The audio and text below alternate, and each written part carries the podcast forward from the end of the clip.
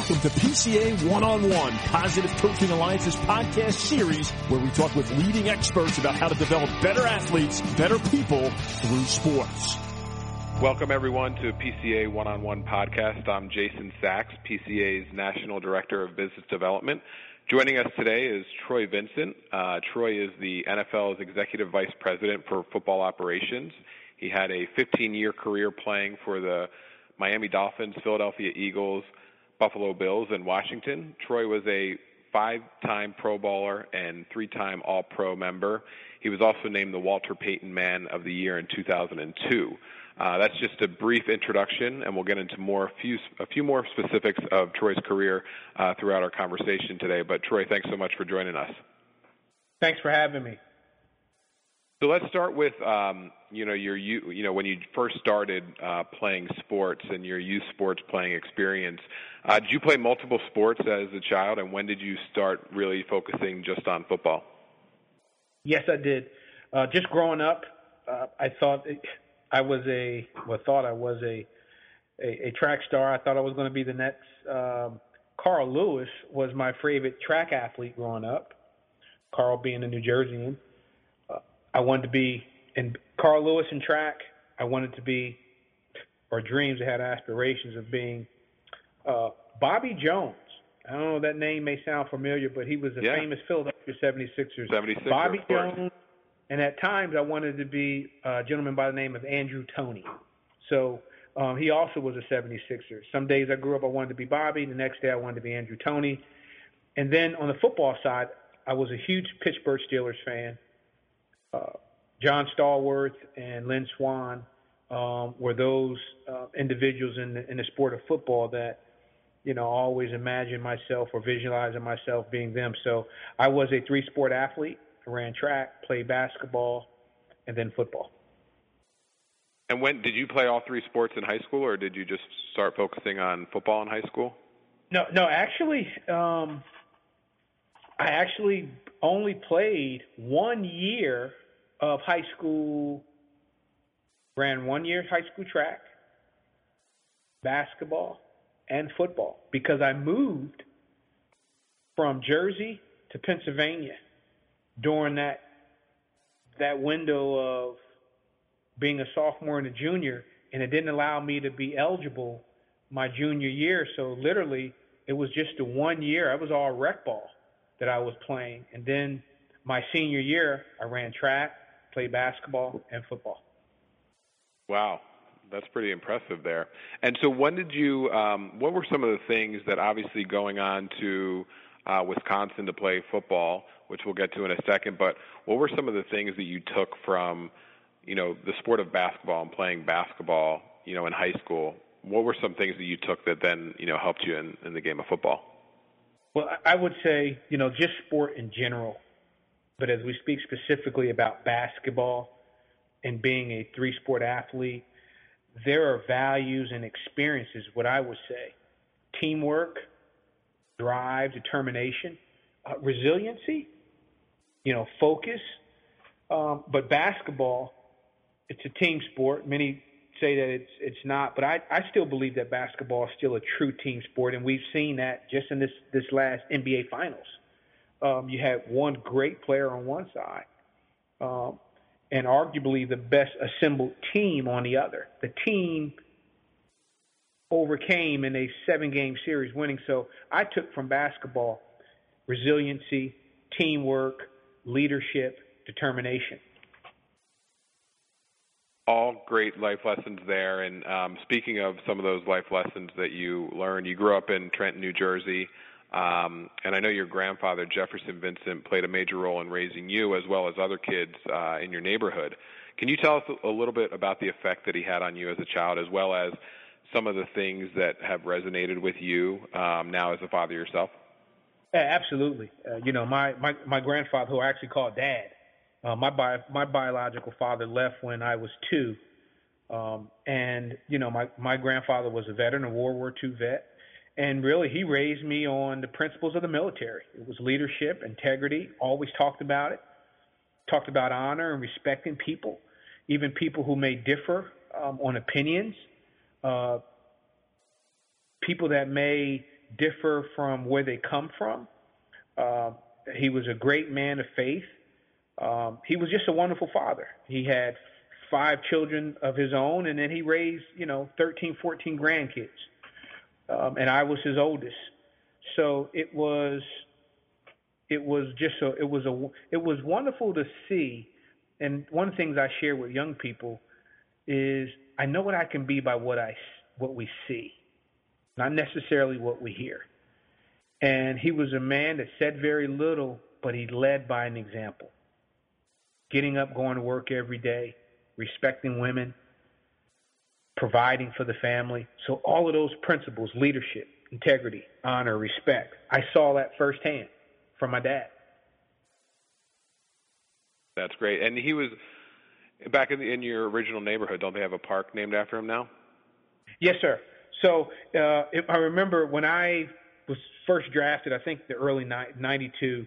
Um, Parks and Rec, the mayor, Mayor Palmer, had actually came, and my fa- my, my my dad was a, a civic leader, so uh, Mayor Holland during his time was the mayor there. But then uh, Doug Palmer became mayor, and one of the things they wanted to dedicate the park after myself, and I didn't do anything. I didn't impact the community like my grandfather did for almost four decades, and I just felt like it was appropriate for if you're going to name a, a, public space, uh, my grandfather walked those streets, um, registered people to vote, had neighborhood gardens, had town hall meetings.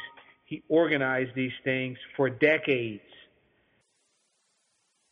For me to, for someone to want to credit me for my little small window of success in sports, um, I didn't think that was the right thing to do, and I just told the mayor, um, if you could, I, I, I think my my grandfather, if you're going to name it after myself, if you allow me to to to share that with my dad, um, I think it would be more meaningful for the community. That's great. I'm sure um, some of the the, the lessons and uh, that he taught you had to go along with some of the things that you are really high on today about you know the importance of education and a college degree.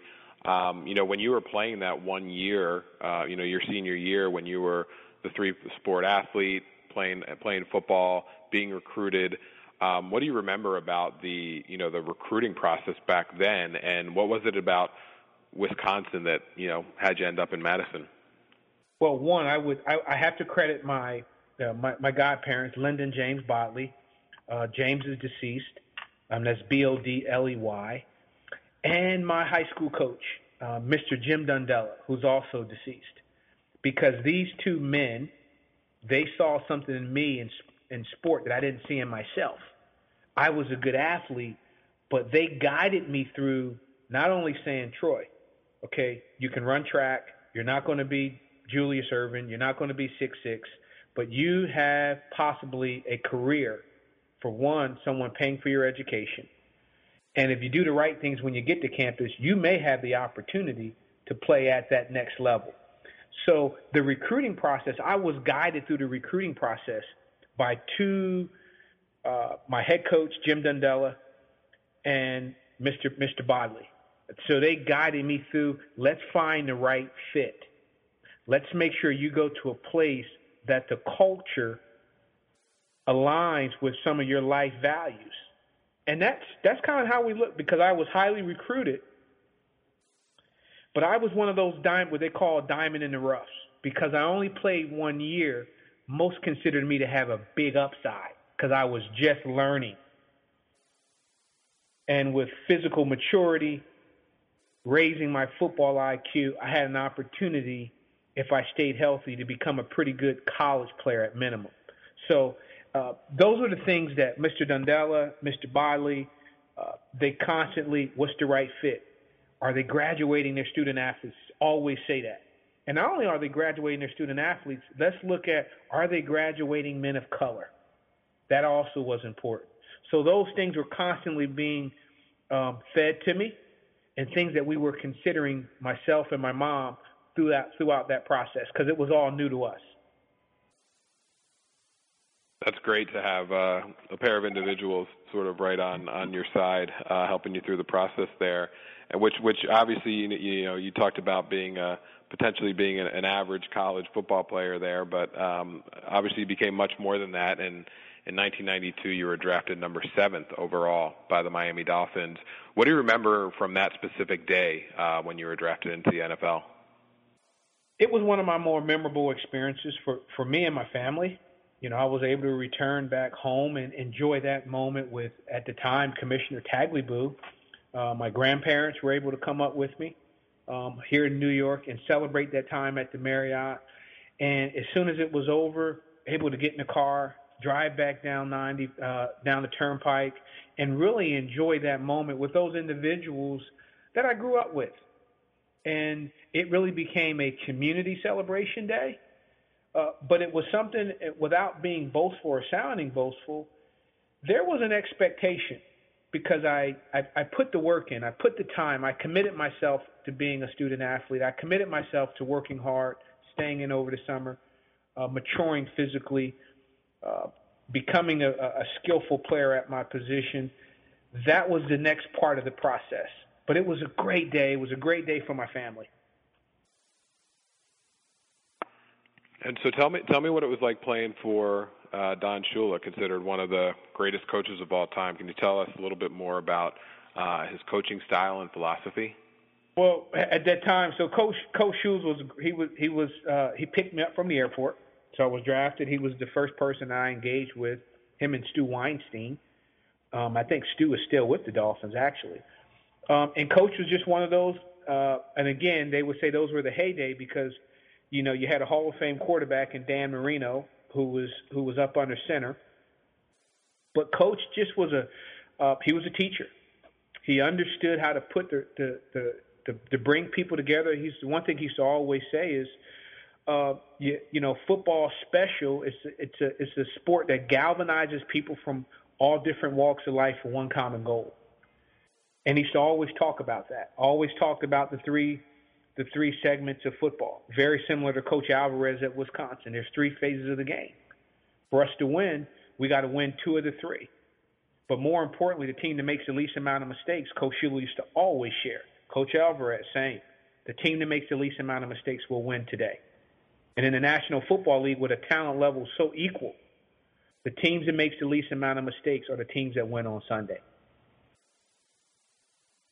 You talk about the least amount of mistakes, and it's a really good segue into the, the next question, which um, you know you played cornerback, which could be considered one of the toughest positions in football. Uh, it's often said that you know cornerbacks have to have short memories. Um, what were things that you did specifically during a game to try and focus on that next play if you happen to get beat on a route or something like that? But you know, you talk about the least amount of mistakes, but how do you then bounce back from those mistakes? Because it's you know, obviously you don't want to make mistakes, but people do make mistakes, so you need to be able to bounce back and focus on the next play. So, what were some of the things that you did, um, and what were maybe some of the things that coaches talked about or preached about how to bounce back from a mistake? Well, I think as, as defensive back, really any pro, in particular the defensive back, because you're sometimes you know you're isolated. You got to have short memory, um, and then two, be able to assess one if it was a mistake on why you just got beat, if you got beat, and then two, I think the the, the proper assessment on did I get beat because of my alignment? Was it a a breakdown and I didn't know what I was doing. And then really assessing those things because, or did he physically, did he just beat me? And I used to always say, at the time in my heyday, you weren't going to outrun me. You weren't going to outmuscle me. For me to get beat, I had to make a mistake. So that was, again, in my heyday. Um, and it was having short memory, um, and then just saying, okay, when you go back to the sideline, what just happened? Being able to assess what happened, knowing that I have to make that correction because I'm going to get tried again in that probably same formation, same route, so on and so forth, to see if I corrected that mistake.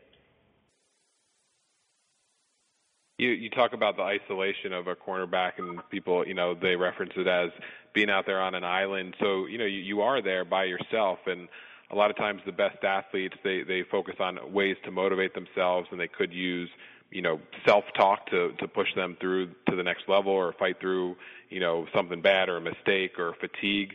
Did you use any self-talk or you know what were some of the things that you thought to yourself to keep yourself moving in the right direction during Focus. a tough tough stretch? Yeah. So for for my, myself uh, personally, it was always focused on the play. I can't think about what's going to happen, whether it's second down or third down. I can't think about what's going to happen in the next series. It was about that play and constantly reminding myself be the best and win this play. Do my job, take care of my responsibility, don't do anybody else's responsibility, but focus on this individual play. So that was something I constantly shared with myself. My alignment, my assignment, my alignment. Where's my help? If there is any help. I love the win this play because I, think there's so many times where you know athletes at all level they can get caught up in the everything else that's going on you know going on and what happened you know in the, in the last quarter or you know last series or whatever it might be. But just that focus on win this play, I think that's something that everybody can uh, take along with them. So you you, you spent eight seasons with the Dolphins. Um, or after after you with the Dolphins, you spent eight seasons with the Eagles before playing for Buffalo and Washington to close out your career. Did you see a major difference between the locker room culture from team to team that you went to, and what made or what what makes today for a really strong locker room in the in the NFL? Always veteran leadership. You know, one one common con, uh, consistency for successful teams, as we've seen, is strong veteran leadership. Uh, there was strong leadership when I think about my my days in Miami. John Offerdahl, Jeff Cross, Keith Sims, Louis Oliver, Marino Richmond Webb. When I think about my transition over to Philadelphia, you had Ricky Watters that was there. Um, you know, you had, uh, and I know many. He was, you know, Bobby Taylor was young. Brian Dawkins. We all came in at the same time. Um, William Fuller, uh, James Willis. So good locker room veteran leadership. I think is essential for, frankly, at any level. And when we talk about leadership, we're not talking about, you know, leaders don't have to always be vocal. People leading by an example. Veterans knowing what it takes to be successful, taking care of their bodies, taking care of their, their personal lives, and really executing the plan of the coach. With you just mentioned a lot of different players that really help make up strong cultures, and then you just mentioned a coach there. Does did you see coaches that were you know that that came in and said, "Hey, it's my way or the highway," or was it you know, especially from a culture standpoint, or was it something where, hey, here's what we want to do. I'm going to get some input from the players because in order for us to re- really have a strong team culture here, there needs to be buy-in from the players. So, did you see it as players buying into what the coach was selling, or it was something where you know the coach would get input from players? And, and what do you think works better? I think a combination. And obviously, the head coach is your leader. And every player has to respect leadership. And every player also is motivated by winning. And winning can be contagious, and losing could be it could be catastrophic. And when I think when you have a combination where the coaches are trusting their leadership, knowing that the leaders in the locker room are going to execute his plan. It's not about the player's plan, it's about the coach's plan. And when the coach is getting the input from the locker room about how people are feeling, the confidence, now there's a mutual relationship taking place.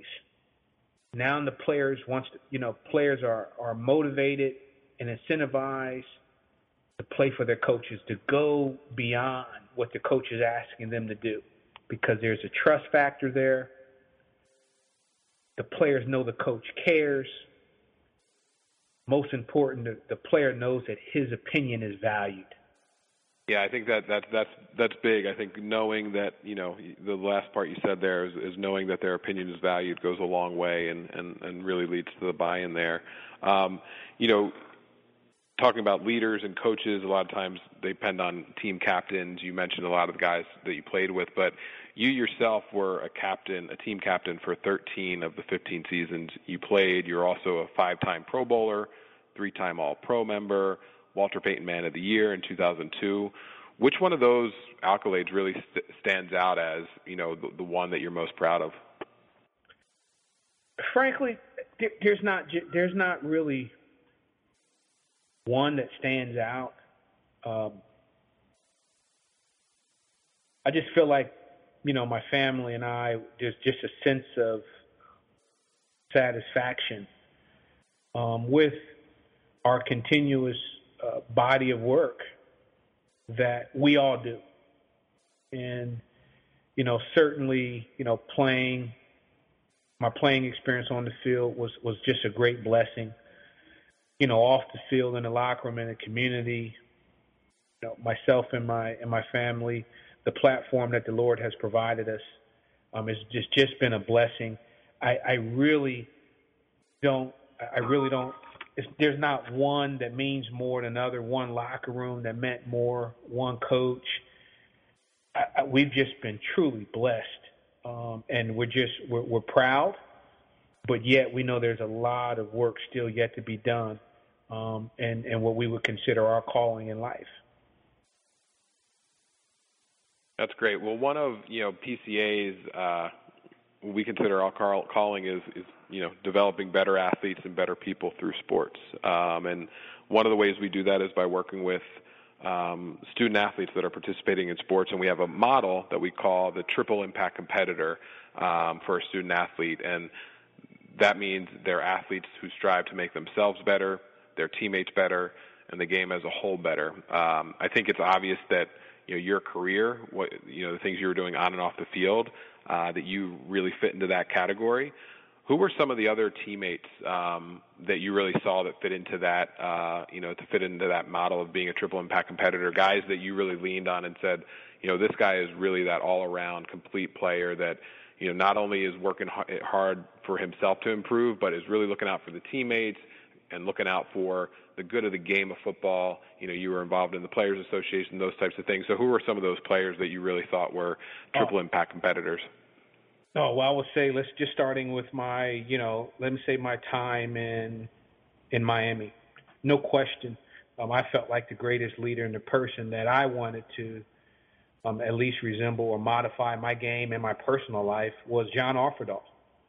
Um, was a linebacker that I thought represented um, what a professional athlete should be, both on the field and off.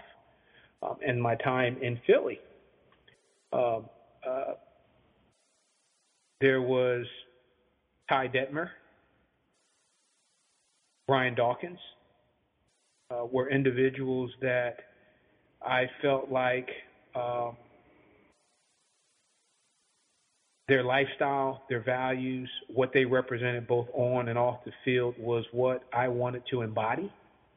And, and, and it's how I wanted to be represented inside the football community and beyond uh, when I went to uh, to Buffalo.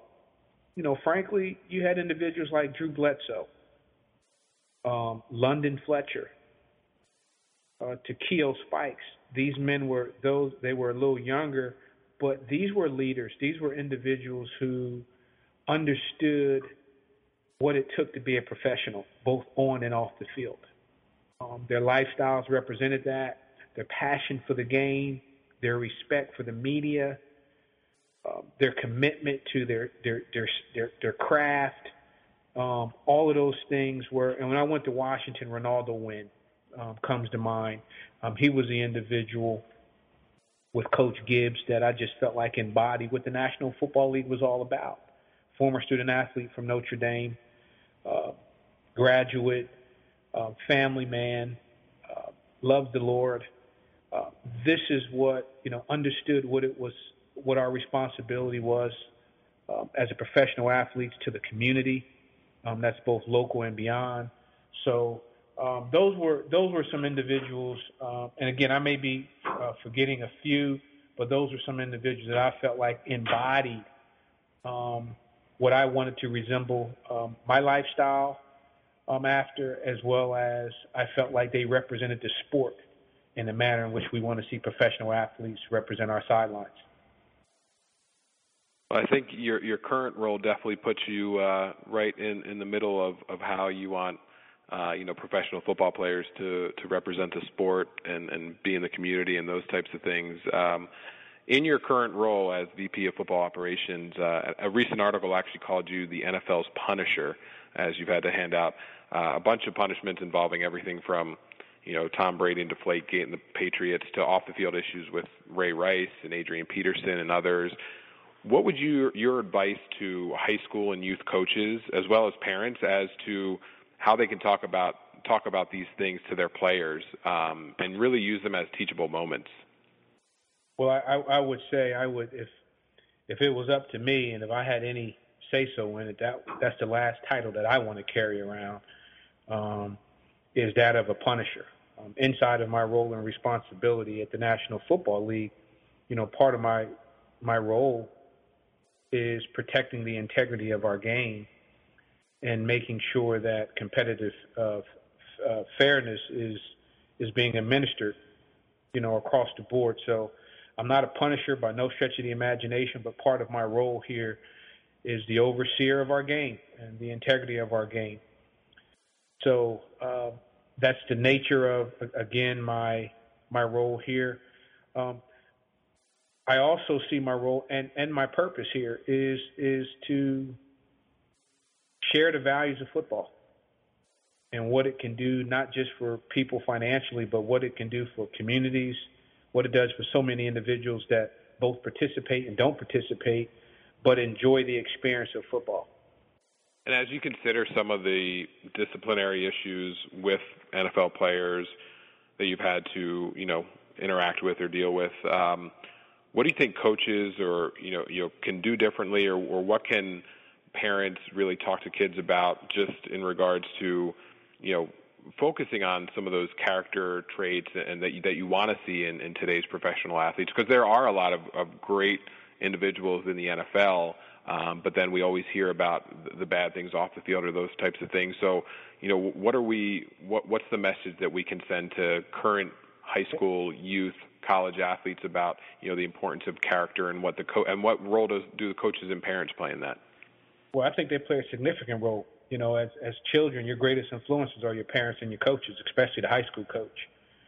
So one of the things that we have to remind, and we have to uh, here at the National Football, League, we got to continue to celebrate and honor the high school coach, and we got to make sure that we're giving the parents the tools. Their children, our children, um, are they're one of the most distracted uh, distracted people or, or kids that we've that we've seen, or generation of kids that we've we've seen. There's more for them to do, but anytime we can use an example sport for social change, anytime we can we can use something that has happened in sport um, to generate conversation or discussion around character, around leadership, around perseverance, around teamwork, uh, resiliency, uh, it's good for everybody because those those values far exceed and go far beyond the playing field.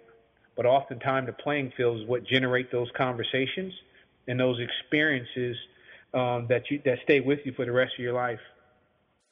I'm sure you've had plenty of conversations um, with your son Troy Jr. as he's you know he currently plays football at NC State. Uh, played high school actually for one of PCA's national advisory board members, Joe Ehrmann, and one of Joe's core messages is you know false masculinity and teaching teammates to to love each other.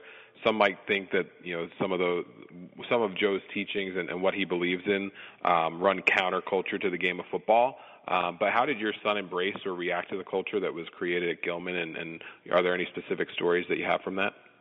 Well, that's why. I mean, that's why both of my boys have. Uh, one is left Gilman, and one is currently there.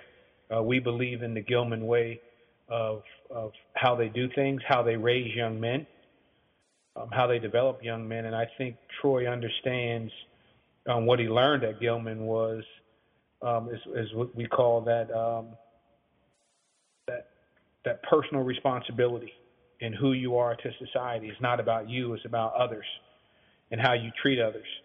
So we, we believe the experience at, at Gilman and what it teaches um, these young men, both Troy and now in Taron, um, it's about is always the right time to do the right thing, and that's something I share with him all the time. Is always the right time to do the right thing, and I think his his three years in Taron, you know, hopefully over the next three or four years, as he as he transitions into and out of Gilman, that he takes on those same principles. So you're, you're in your, as your position as a sports parent, it's a little different. You know, playing in the NFL, um, you know, there might be a little added pressure, you know, that that your kids might feel, um, you know, because their father was, you know, uh, an NFL star and currently works for the Star. But what do you see as your role in the sports experience for your own children um, that are playing sports, and what are tips that you would provide to other sports parents out there to make sports an enjoyable enjoyable experience for their kids? Well, my role first is a parent, for uh, first and foremost. You know, my my position here is a is a byproduct. I think it starts at home, and when people look at me, the first thing I would say, if I would ask my questions, what are you doing at home? What is your relationship like at home um, with your spouse, uh, with your daughters? I have two daughters, and I have three boys. So I think those things begin at home and then I think our lifestyle that we have at home it, it transition or transfers over to what we do in in everyday life. So I would, you know, one advice I would give to a a parent is everything starts at home, and having tough conversations about whether it's respect, uh, whether it's character, uh, whether you're talking about race relationships. I think all of those things begin at home. Healthy conversation, respectful conversation at home, and then you can take that to, I would say, you know, outside of your your doorstep and beyond. So with your, you know, your kids, you were able to talk, and and you talked earlier about, um, you know, the sports field that that can provide for a lot of great conversation starters. It's a great platform to talk about bigger issues there, but unfortunately, there are a lot of statistics you know about the decline of participation in all youth sports and uh, you, you talked about there's so many other options right now for kids, but um, you know football is included in that. They're, they're, the, the participation numbers are declining there. Obviously, a lot of concerns about the safety of football. Where do you see youth football going over the next five to seven years? Do you think the game is in trouble, or do you think there are things that you know the NFL, USA Football can do to keep kids playing and, and educating parents on how safe the game is, those types of things? Our game is better. It's safer today than it's ever been. Um, as we continue to invest in science and learn, um, I think today our game is in better shape than than what it's ever been in. Uh, I, I'm not con, uh, concerned. I think football has um, the opportunity to continue to grow at the youth level as we expand flag and we look at how seven on seven is taking off. Something that we talk about every day. I think having partners like USA Football you know, having partners um, such as the Positive Coaching Alliance, it allows us to, uh, frankly, share our stories about how football impacts communities, not just those that are participating, uh, but those administrators, those coaches. But football is healthy. When you look at youth football, you look at high school football, Friday night lights, you look at Saturday uh, the, the, the, the people who are galvanized across the country on Saturday afternoon on our college campuses. You look at the people who are attracted on a Sunday afternoon after after church, and you're looking at the one o'clock games, the four o'clock games, and the Sunday night games, and then Monday. Football as healthy as it's ever been. Um, but again, the, the, the, the resources, our partners, we're committed to a better and safer game. Do you see something where down the line, you know, there's going to be changes where, um, you know, flag football is going to continue to grow and there will be less hitting as kids are younger and, and they're going to wait until, you know, they get to high school to start hitting or, you know, is that something that you think will improve? Well, frankly, that's a parent's choice. And I, I don't I don't give my personal opinion because that is a family decision on when your child should play. You know, there's been research, people talk about it. Ultimately, I think that's a parent's choice and a comfort level with the, both the parent and the child.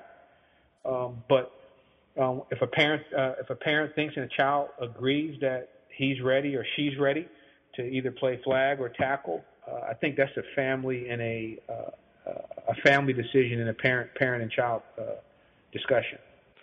So being a quarterback, you need to uh, you know be able to react quickly. So I just want to end the the interview here with a quick few quick hitter questions, so you can just answer real quick. First thing that comes to your mind. Um, what's your favorite sport to watch other than football, and why? Uh, basketball and the I would say the NBA playoffs, and in particular the NBA finals. I think is exciting. I think we see the best of the best. Best piece of advice that you've ever received remain humble. Great. And then the last question here to wrap up what piece of advice would you give to a high school student athlete that was looking to play a sport in college? I would. You got to focus on the your academic achievement and develop your craft at your position. Academic achievement and develop develop the craft of your position. The one thing that we see that is the skill level at certain positions. It's declining because the focus isn't on skill development. Great. Well, Troy Vincent, NFL's Executive Vice President for Football Operations, thanks so much for joining us today on PCA's One on One podcast. And we appreciate the support of the league as a partner of, of Positive Coaching Alliance and, and really appreciate your time today. Thank you. Thank you, sir. Thanks for joining us on this episode of PCA One on One. Be sure to visit positivecoach.org to download more podcasts.